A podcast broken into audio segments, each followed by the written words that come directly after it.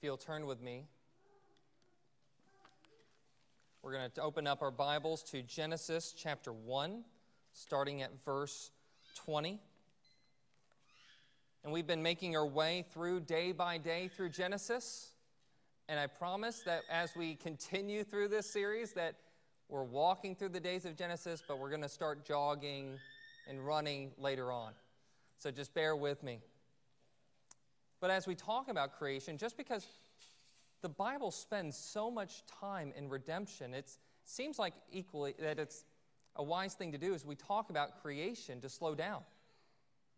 Just to see how God created the universe, to see the world before sin entered in and needed redemption, which is what the whole rest of the Bible is about.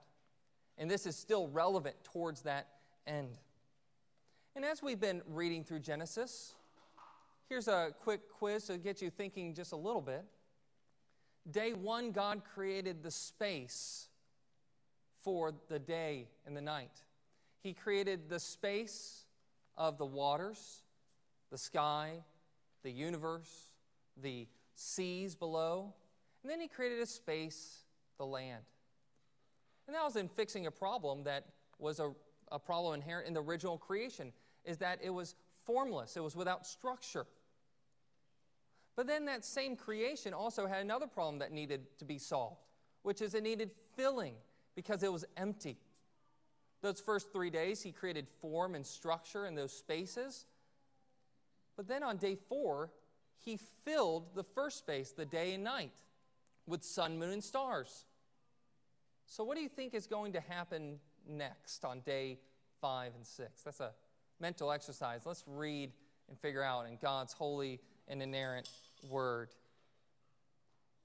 And God said, Let the waters swarm with swarms of living creatures, and let the birds fly above the earth across the expanse of the heavens. So God created the great sea creatures and every living creature that moves with which the waters swarm, according to their kinds, and every winged bird according to its kind. And God saw that it was good. And God blessed them, saying, Be fruitful and multiply, and fill the waters in the seas, and let the birds multiply on the earth. And there was evening, and there was morning, the fifth day. And God said, Let the earth bring forth living creatures according to their kinds, livestock and creeping things, and beasts of the earth according to their kind. And it was so. And God made the beasts of the earth according to their kinds, and the livestock according to their kinds, and everything that creeps on the ground according to its kind. And God saw that it was good. This is the reading of God's holy word. May his blessing be upon it. You know, when we're reading this creation account, we're really figuring out what our context is. We all have this same question, and maybe even particularly in our lives, that we ask ourselves, what is our place in this world? I was surprised that the first time that there was a taxonomic system, Carolus Linnaeus in 1758 classified us as the first time as Homo sapiens. And while it wasn't anything new to see in hum- human beings, certain features that are more similar to certain types of animals than others, seeing res- resemblances and primates. 1758 was new and different because it was the first time that human beings were categorized as animals based on the assumption that these degrees of resemblance in creation meant a shared family history. And that's 101 years before Charles Darwin wrote The Origin of Species and came up with the family history, not just of animals, but as human beings, as just another animal in that family tree.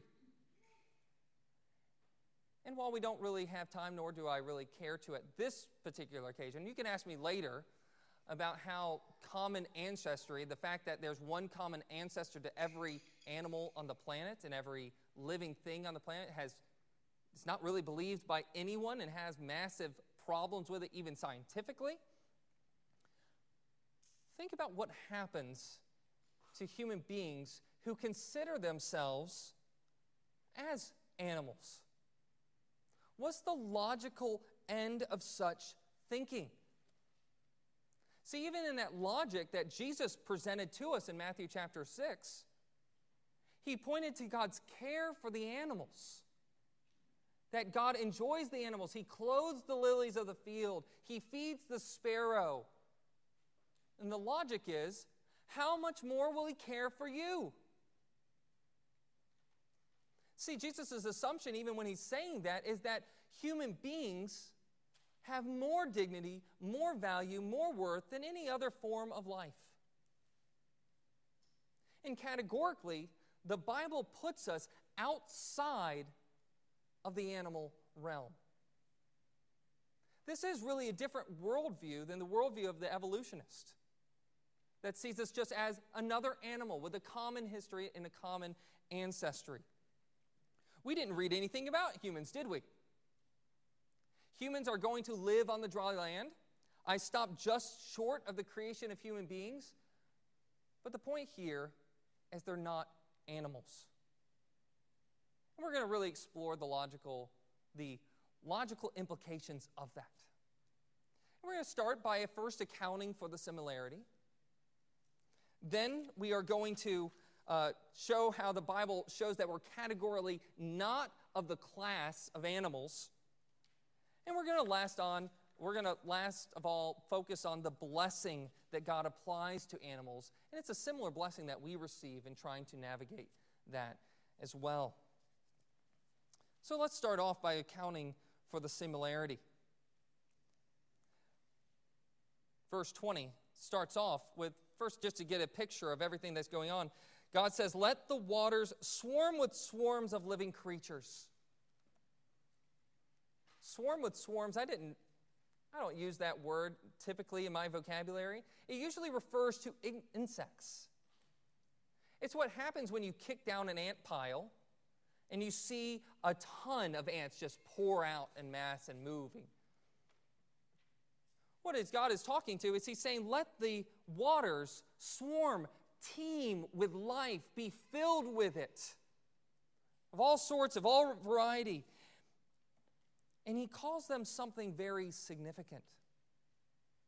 He calls them living creatures. And that word there for living is something that would confuse people if they're maybe just learning Hebrew. When you first learn Hebrew, you see this word nephesh, and you're told that means soul. That means life. Really, just soul is what you're told in Hebrew. But the thing is, you realize that word there, soul, refers to the animating thing about us. The soul is the thing that lives behind your eyes, that sees out through the windows.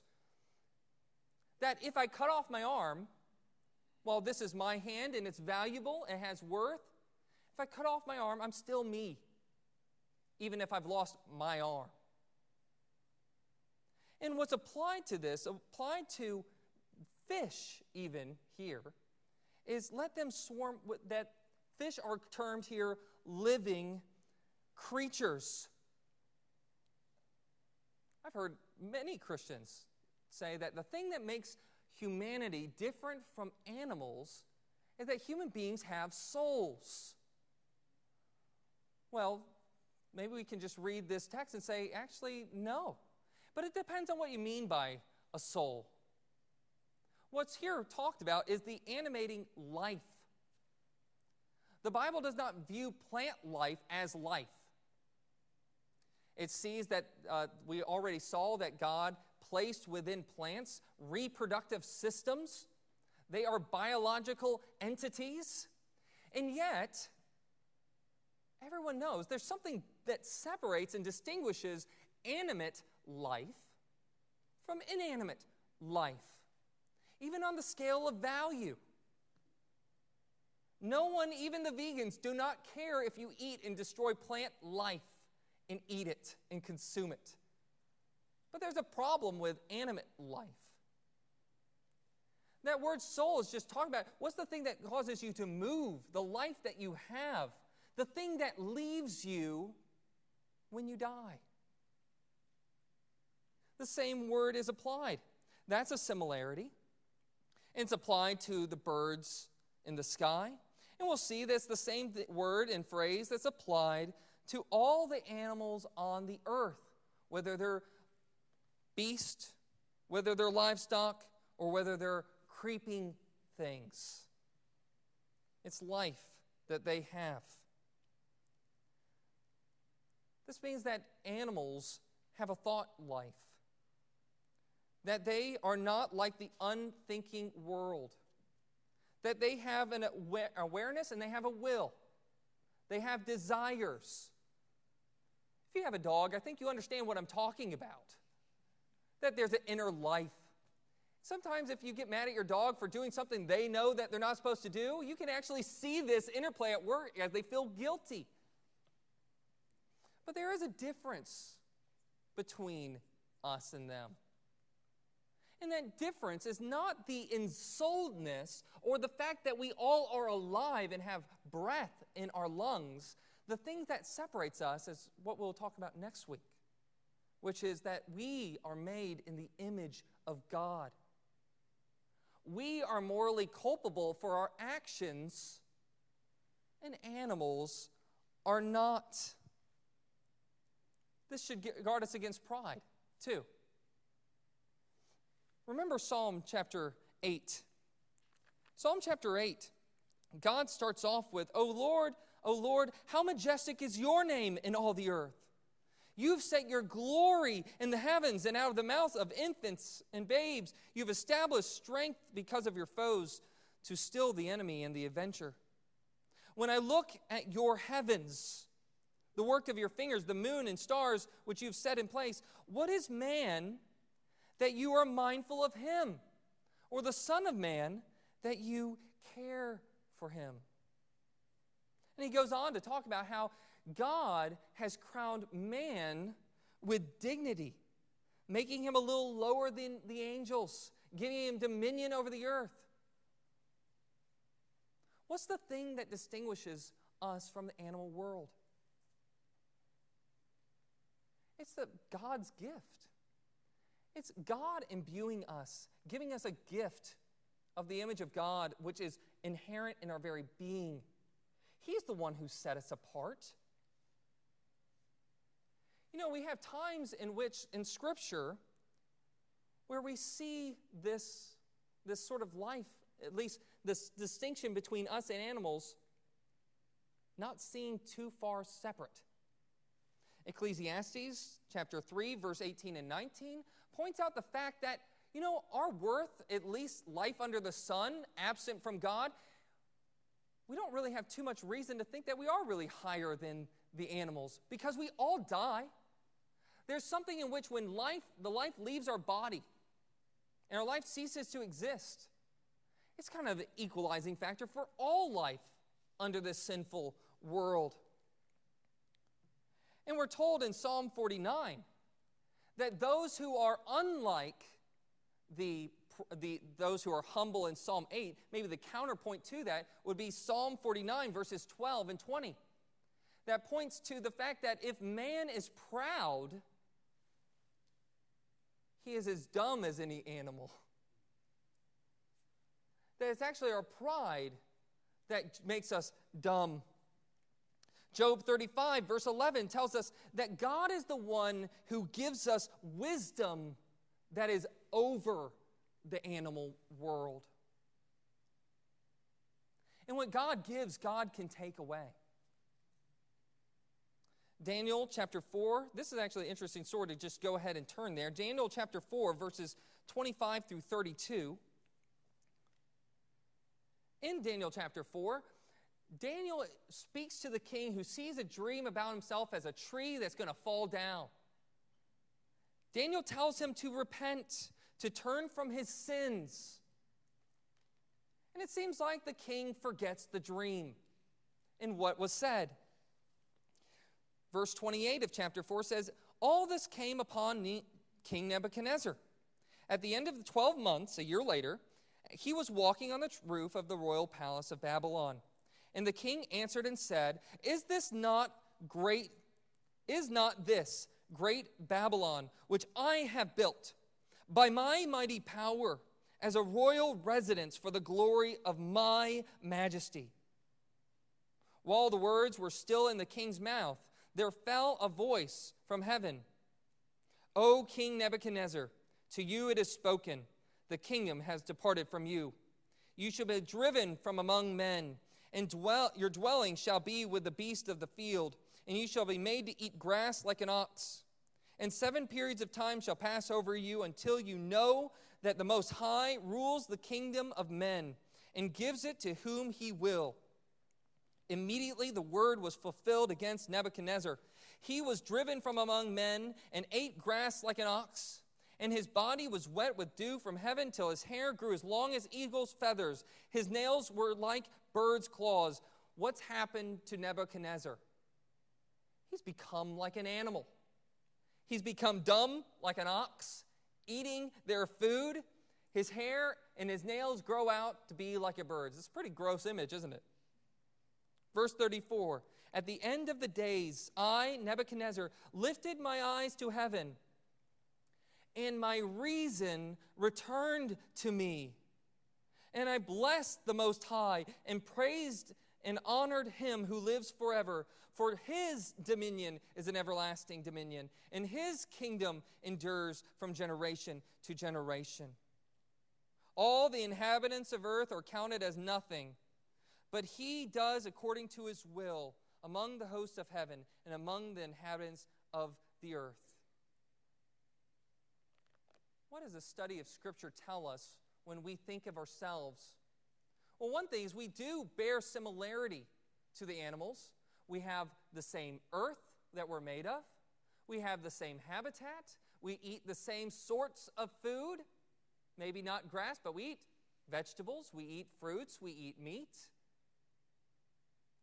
And yet, the amazing thing is, is even in the midst of our sinfulness, Psalm 8 teaches us to find our identity not in this animal world as one of the animals, but find our identity in God. But that's not to make us proud, but it should humble us because when we look to God, we see a holy infinite being who far surpasses us. That's the effect that it should have on us when we look at creation in general. When we learn about God, who God is, we should learn, first of all, that we're not God.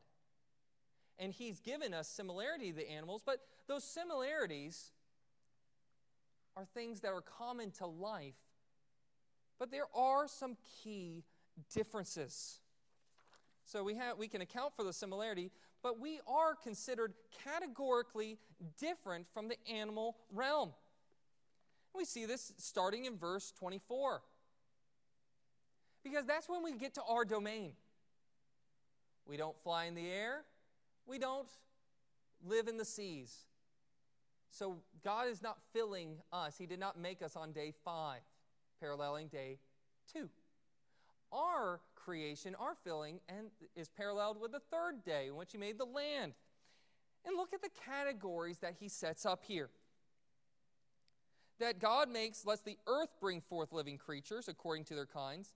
And we're given three kind of categories livestock, creeping things, and beast of the earth. The first category, livestock. This is referring to really maybe a better general category here is just domesticated animals. And I did not have to, I did not have time to follow this rabbit trail, but supposedly Rick Phillips says that the word behemah, which is the Greek word or the Hebrew word for livestock, has its root in dumb, that it's made to be a servant. God created some animals to be servants and friends of humanity. That's the purpose, that's the category here. The next one creeping things. This word applies to uh, reptiles, uh, worms. It applies to the things with short legs or who spend most of their time close to the ground, even sometimes small things, just because they're small. And then the last category, beast, is literally living things. Literally, it's living things of the earth. It's reference to the wild animals birds, lions, tigers, or really I could say tigers, lions, and bears, oh my, refers to the wild, undomesticated, not tame creatures that roam the earth. And we actually already saw sort of a category of this when in verse 21, when God created the great sea creatures, speaking to most likely whales, crocodiles, the beast of the sea, which we cannot tame or control. The types of beasts that when you see them make you think of a kraken and write mytho- mythological stories of things that you don't really know but are just massive and untamed.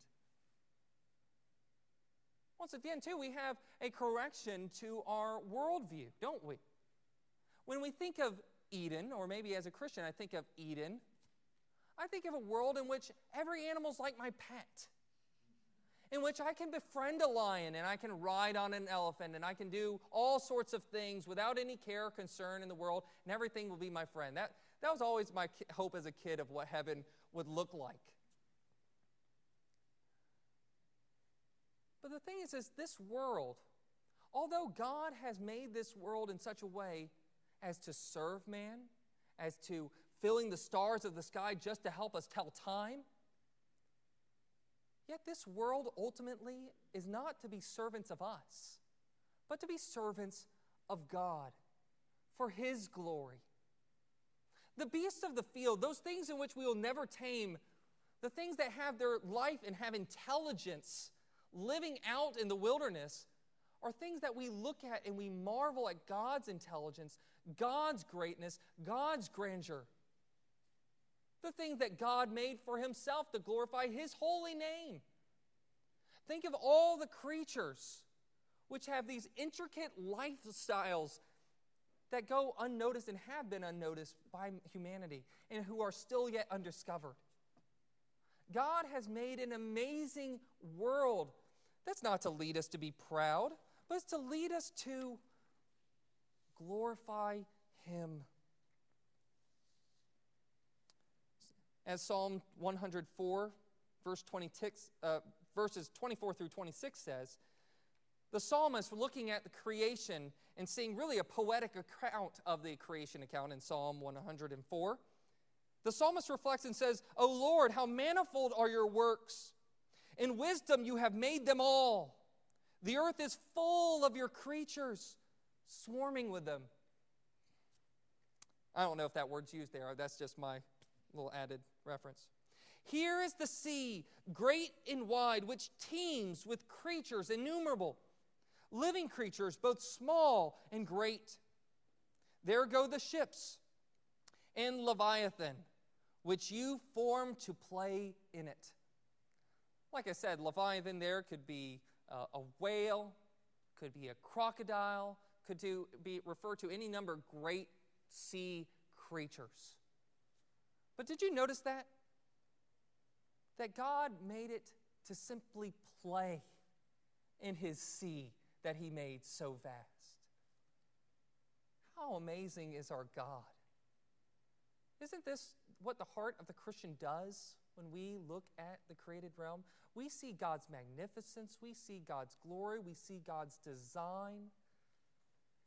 There's a whole field of this now called biomimicry in which we analyze and look at the design of nat- natural things, specifically living things, and try to copy those designs to make our, efficient, our systems more efficient. Using whale fins for wind turbines, using butterfly wings to create better, more efficient solar panels. I could tell you about slime mold, but I think I'm the only one who's interested in that. There's all sorts of things which bear God's design. These things, including humanity, did not just arise by chance. Did you notice there's this one repeated phrase that's repeated more than anything else?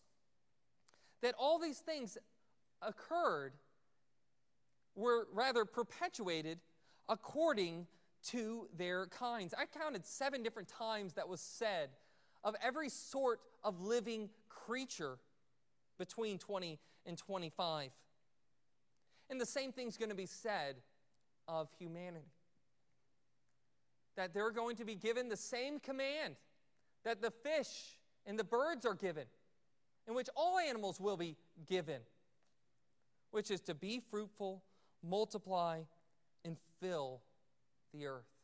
Except fish are to fill the sea, birds are to fill the air, and we are to fill the earth. We have we can account for the similarity. Really, it's the similar creator and designer. The same God that gave you life gave life to his living, animate creatures. That's what accounts for the similarity. The point of difference, though, that the Bible makes for us is absolutely clear. We are categorically outside of animals. The Bible uses these three categories throughout Scripture domesticated, tame animals, untamed animals, and creepy crawlies. Human beings are never a part of that category. They are limited, separated categorically. They're categorically different. But we do see this similarity, one maybe one other similarity to reflect upon that once again humbles us. That phrase, according to its kind. All living cre- things are dependent upon the blessing of God. And that's that last point. All living things are dependent upon the blessing of God. Let me tell you here, I, um, I'm proceeding as sensitively as I can at this point. There's a reason for it. It's because goodness here, the blessing, is God empowering. That's what God has blessed particularly. And his blessing and in how he's empowered is three commands. He commands what he's just enabled them to do be fruitful, multiply, and fill. And part of the sensitivity here is I need to do two different things.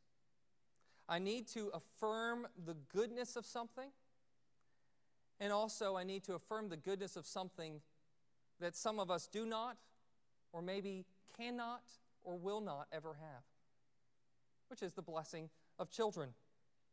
That's what's defined here. He's enriched animal life, living things, all with the same ability, the same ability to reproduce. It stresses fruitfulness is the result of the divine decree.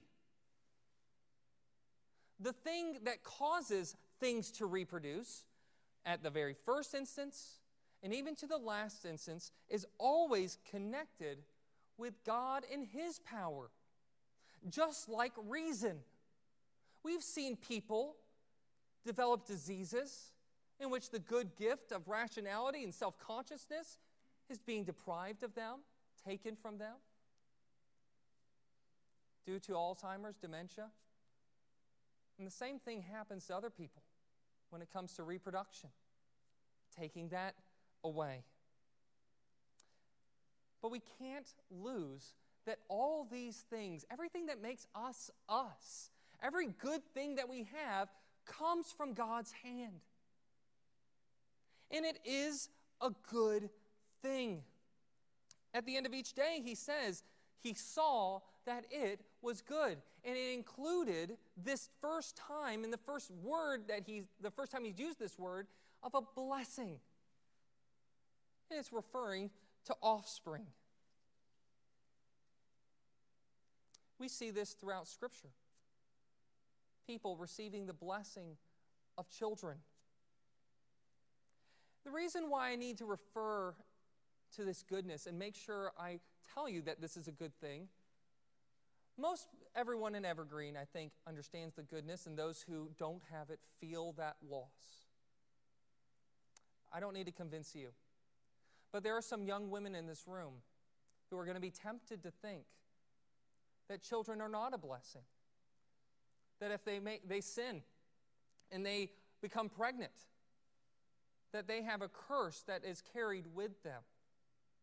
And to those people, I need to affirm that while the sin is part of the curse, and some of the consequences of it, like maybe even poverty, are wrong, that the child is never part of that curse.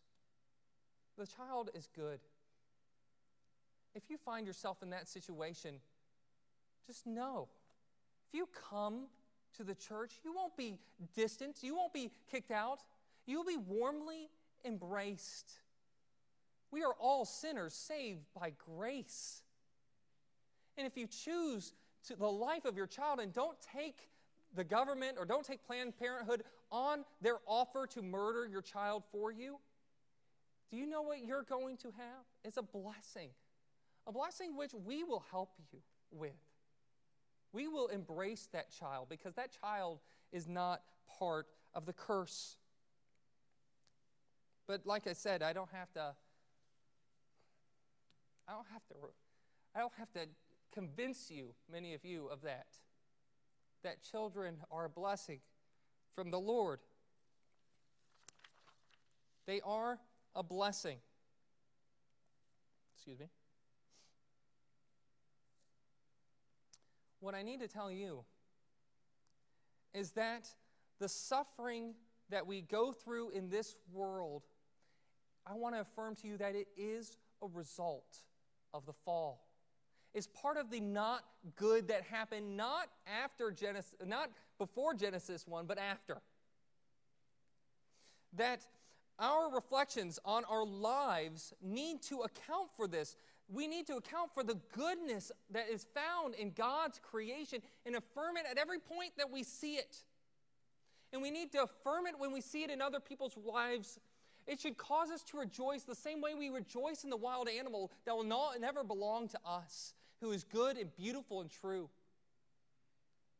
And yet, we need to lament the fall's effects on this world, how it's permeated absolutely everything.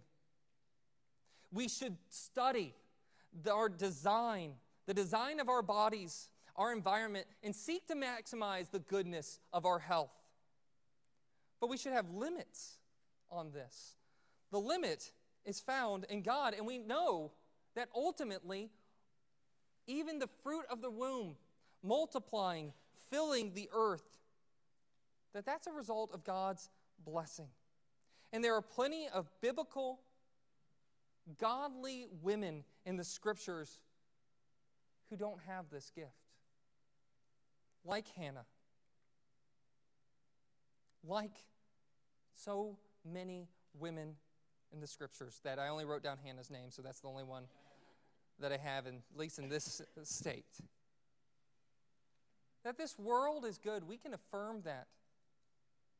But we need to move beyond that. This reproduction as a good thing, as a blessing, as good a blessing as it is, it's something that we share with every living thing. It's good in every creature. It's part of the natural capabilities which He endowed to our species, which is distinct from the animal realm. The good that God calls us to yes, it's not contrary to our nature, and it doesn't contradict our nature, but it's not realized fully in our nature. You can live a good life eat good food, raise good children, and still be missing out on the biggest blessing of them all, which is a reconciled relationship with the God of the universe. And even here, as we get to the be fruitful and multiply, it's with a particular aim. It's so that God's image can spread throughout the world. It's not so that we can just reproduce and multiply. It's that we can reproduce and multiply God's good creatures to God's glory so that they might be worshipers of Him. And there's more ways than one to reproduce in that manner. When we share the gospel of Jesus Christ and we see the power of God transform a sinner who was a son of Satan to become a son of the living God, we see that reproduction happen.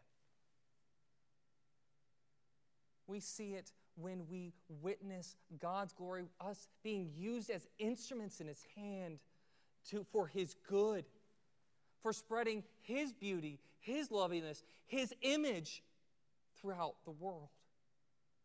This is why when Calvin, who had no children, struggled to have children all his life, and when he finally had his very first child, that child died in infancy, and so it took his wife as well. He was belligerently mocked by his detractors. Many people wrote to him and said, See, this is God's curse on his life to show you that Calvin is a false teacher. And Calvin wrote back and said, I, they have many spiritual children that they have no idea about. God has not deprived me of children, but has given me rich blessings innumerably. What we have here ultimately, whether we're looking at the similarities, our differences, or even the blessings, the thing that marks this entire passage, if you have one takeaway when you're reading through Genesis chapter 1, what's it going to be? That God is sovereign. That He's the King of kings and Lord of lords. That He has plans, and His plans come to pass. All of them without fail. He speaks, and it happens in the whole created universe, in every moment of history, falls under that category that everything happens according to His plan. And we are not simply animals. We are dignified above the rest of creation, but it's by God's blessing that we are. In fact, everything that we have is God's blessing that should turn us to God's praise. And while the animals do their function and are obedient creatures, they don't know God. They don't know the God who they bring glory to. But you do. But what will you do with that knowledge? Will you take your knowledge of the creator of the universe and suppress it in unrighteousness? And instead of living to please God, living to please yourself? Are you going to look for your fulfillment in this life, in your health, in your wealth, in how many children you have? Is that the thing that's going to bring you blessing in life? Is that your only hope? If it is, you need to hear Ecclesiastes 3 that we all die and we'll become just like every animal. But thanks be to God that He made us to know Him, to worship Him, to praise Him, to be blessed by Him, not with a life that we start and will end one day, but we are blessed in Christ if you turn to Him with eternal life. And that life that you will have is so full of so much abundance. There won't be a day that goes by in heaven where you'll say, wow, I really missed out on that blessing. I wish God would have given me that because God will have given you so much more. Let's go to the Lord in prayer. Dear gracious God and Heavenly Father, we are so thankful Thankful that we belong to you by Christ. Lord, we confess that we need you to move in our own hearts to entrust our lives to you. Lord, we need your help to believe that your plan for our life and every moment of it, even the hard things, even the sufferings, will be used for our good and for your glory. And Lord, we struggle at times to understand while that your good for our life does not mean for us the easiest life or a suffering free life. But the good that you have for us is a good that prepares us for the eternal weight of glory which we will inherit, which surpasses all comprehension. Lord, I pray that as we, when we suffer want in this life, lacking the good things that we have, that it would not provoke us to jealousy, to wrath, to covetousness, but it would provoke us to cling tighter to the promises that we have in Christ, knowing that all of our pain, though real, is temporary. Temporary both for our experience and our understanding. Lord, help us to live for the eternal weight of glory. Lord, I pray for those who do not and have not yet made a profession of Christ as their Lord and their Savior, that they would see their sinfulness, see that they cannot pick themselves up by their bootstraps, but need to rest upon God and His blessing. And that blessing to us has been freely offered in Christ. And may you cause them to embrace Christ as their sole love and life, their supreme blessing that will not fail. Oh Lord, we need your help. It's in Jesus Christ's name that we pray. Amen. If you'll stand with me, let's continue our worship by singing his praise